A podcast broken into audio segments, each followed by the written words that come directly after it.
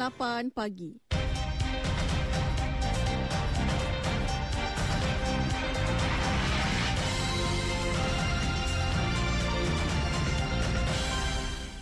Warta Mutiara bersama sama saya Muhammad Amin Muhammad Yusof. Assalamualaikum dan salam Malaysia Madani. Dua sekolah antarabangsa di Pulau Pinang menerima ancaman bom menerusi email pagi semalam.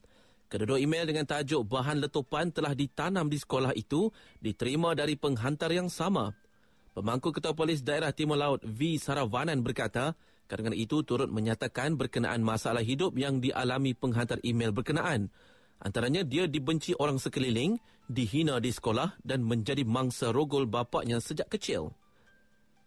Bagaimanapun hasil siasatan unit pemusnah bom UPB dan unit anjing pengesan kinai tidak menemukan sebarang unsur mencurigakan. Menurutnya email tanpa nama tersebut diterima sekitar jam 11.20 minit pagi dan jam 12.27 tengah hari semalam. Kes disiasat di bawah Seksyen 507 Kanun Keseksaan. Dua sekolah terlibat adalah di Tembe Sekolah, Tanjung Tokong dan Penang Japanese School, Jalan Sungai Pinang, Georgetown.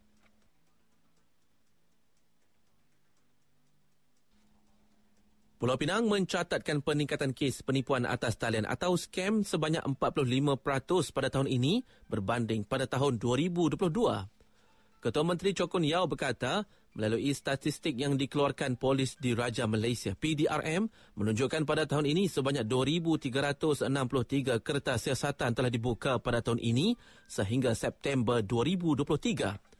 Kurnia berkata demikian ketika menjawab soalan ahli Dewan Undangan Negeri Adun Kebun Bunga Lee Bon Heng yang ingin mengetahui beberapa jumlah kes berkaitan penipuan dalam talian atau pelbagai jenis scam direkodkan di negeri ini. Kurnia berkata pihaknya dimaklumkan PDRM sudah melaksanakan beberapa langkah strategik dan berkesan untuk menangani isu berkenaan.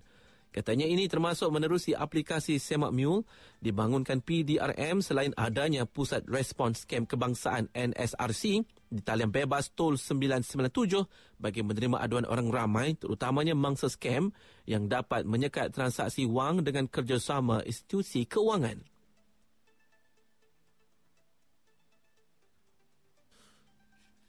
Kerajaan negeri dengan kerjasama Perbadanan Bekalan Air Pulau Pinang PBAPP telah melaksanakan perancangan jangka masa pendek dan panjang untuk mengatasi masalah kekeruhan di loji rawatan air LRA Sungai Dua yang menjejaskan bekalan air bersih.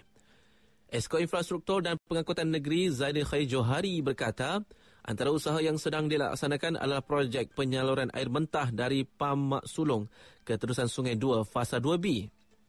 Menurutnya, kos projek itu bernilai 72.4 juta ringgit diperuntukkan Kerajaan Persekutuan dan ia dijangka siap pada akhir tahun ini. Katanya sehingga kini tahap kapasiti pelepasan air menerusi empangan mengkuang adalah sebanyak, tujuh, sebanyak 300. Jelas beliau, sekiranya projek fasa 2B siap, kapasiti pelepasan air daripada empangan mengkuang ke LRA Sungai Dua akan meningkat kepada 600 JLH. Tambah Zairi, bagi membolehkan pelepasan air dilaksanakan secara maksimum, kerajaan negeri telah memohon untuk meneruskan pelaksanaan projek Fasa 2B kepada kerajaan persekutuan bagi melengkapkan pakej pembesaran empangan mengkuang supaya bekalan air di negeri ini terjamin. Beliau berkata demikian pada sidang Dewan Undangan Negeri Dun Pulau Pinang semalam. Dari sungai hingga ke segara, Palestin pasti merdeka. Sekian Warta Mutiara. Berita Sunting Zatul Ikma Muhammad Nur. Assalamualaikum, salam perpaduan dan salam Malaysia Madani.